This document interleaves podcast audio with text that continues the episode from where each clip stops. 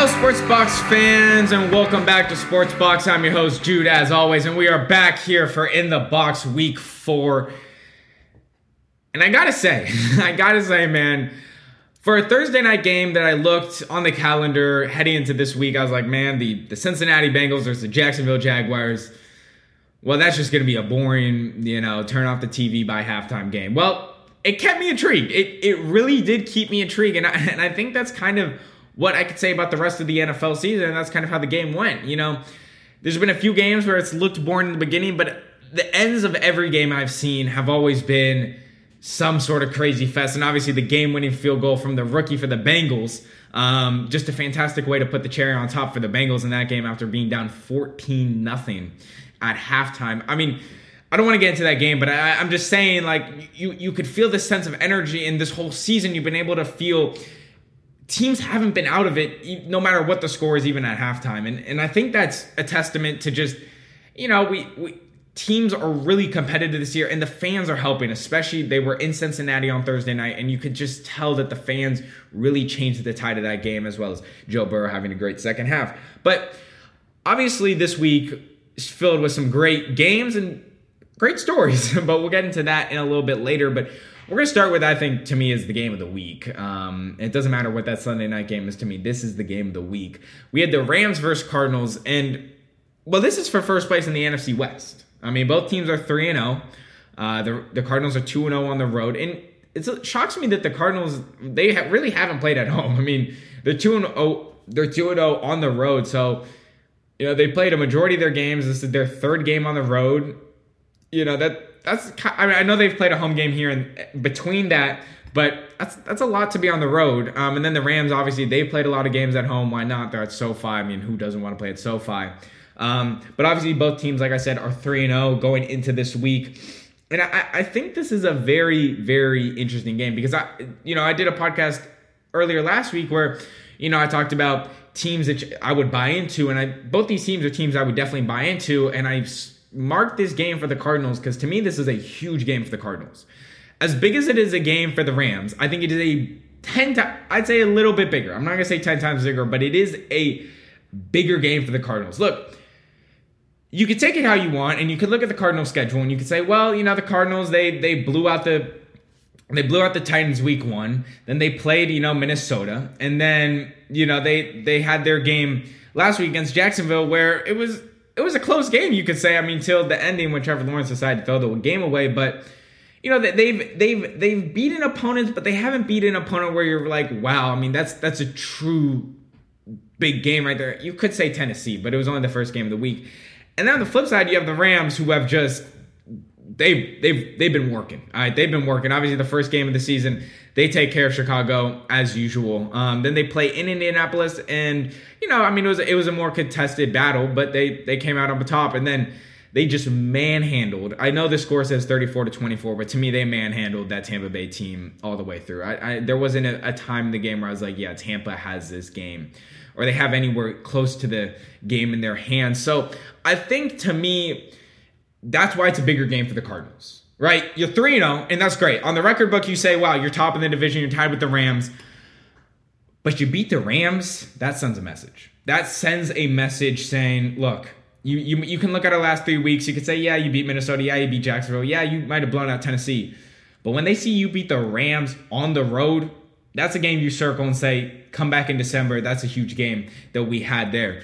Um, so like I said, I, both these offenses are explosive, right? I mean, we, we've known that from the start, and we knew what they were capable of. The Arizona Cardinals averaged 34 points this season, and the Rams averaged 31. Both teams about that 400 yield, 400 total yards mark um, of offense, and then defensively, you know, I'm not trying to just look at stats, but you know, stats can stay some stuff. And as great as the Rams have been defensively, and the the Cardinals have been defensively, and I'm not just saying these two defenses alone.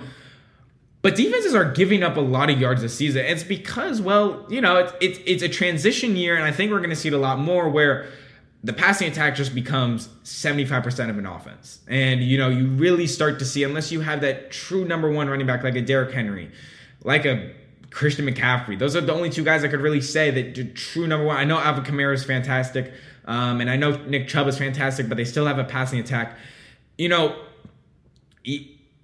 it's going to change, and this is a whole different topic, but how it's going to become more of that passing offenses and the def- and rushing is obviously going to, you know, slowly, slowly not be as vital uh, for a team. But I, I think this is a fascinating game for the Cardinals. I think they're not going to come out on top though.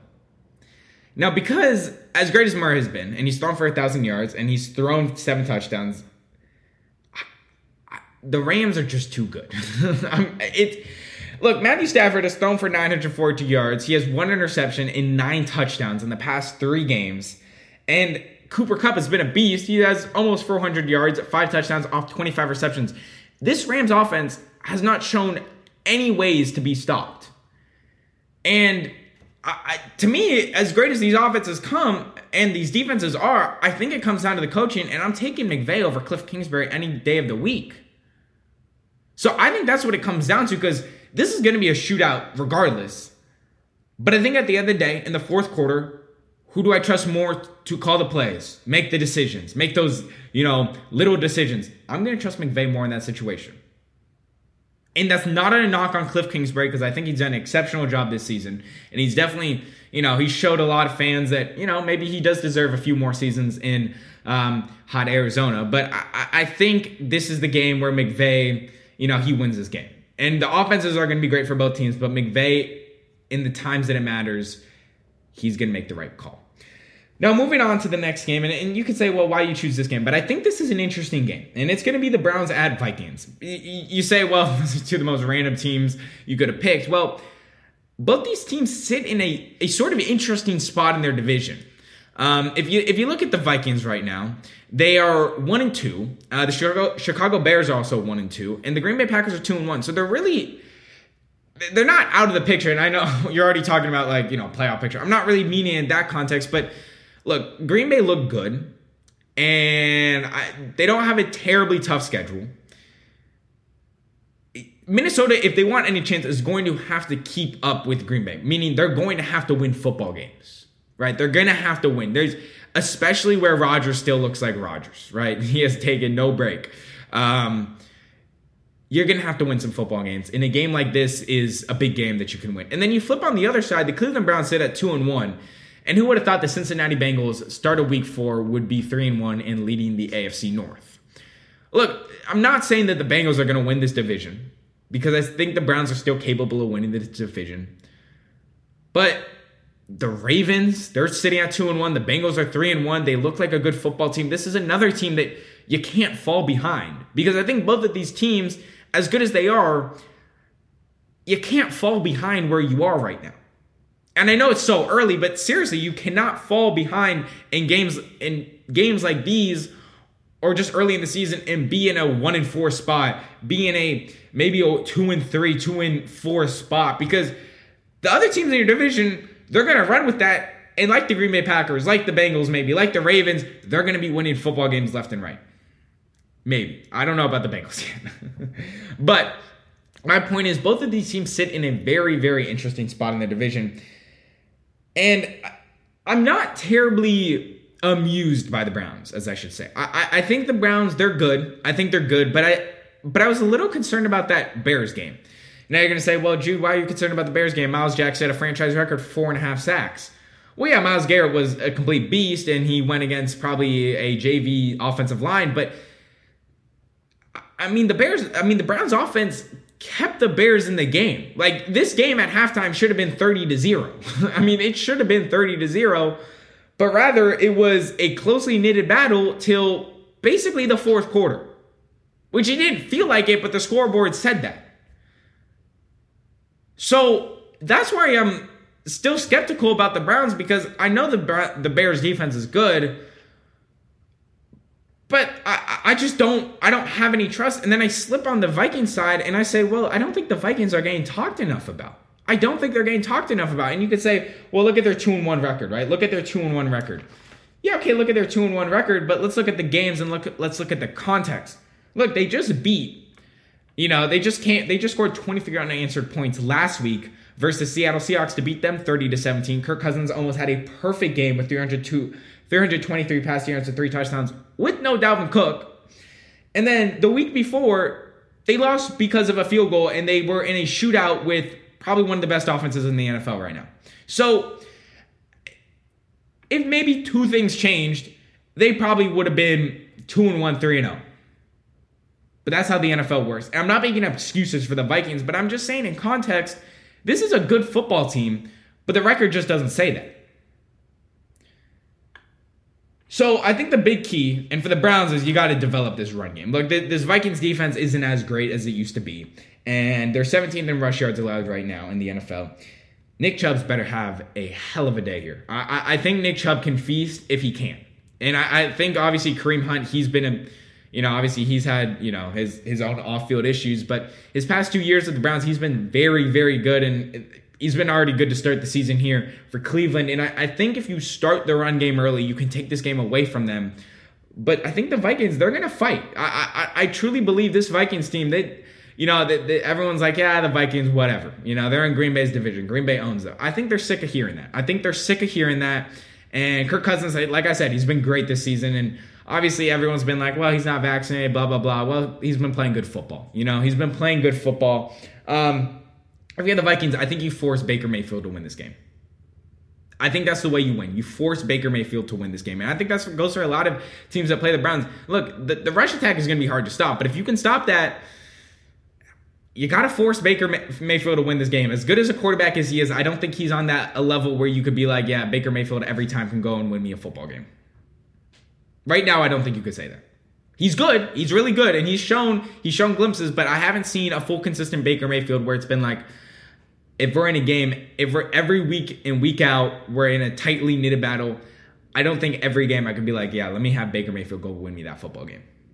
I don't. I, I, I don't think right now. But besides that, I, I think it's as great as the stories for the Vikings, and and I really want the Vikings to win this game because I, I'm I'm high on the Vikings right now, even though they're sitting on one and two.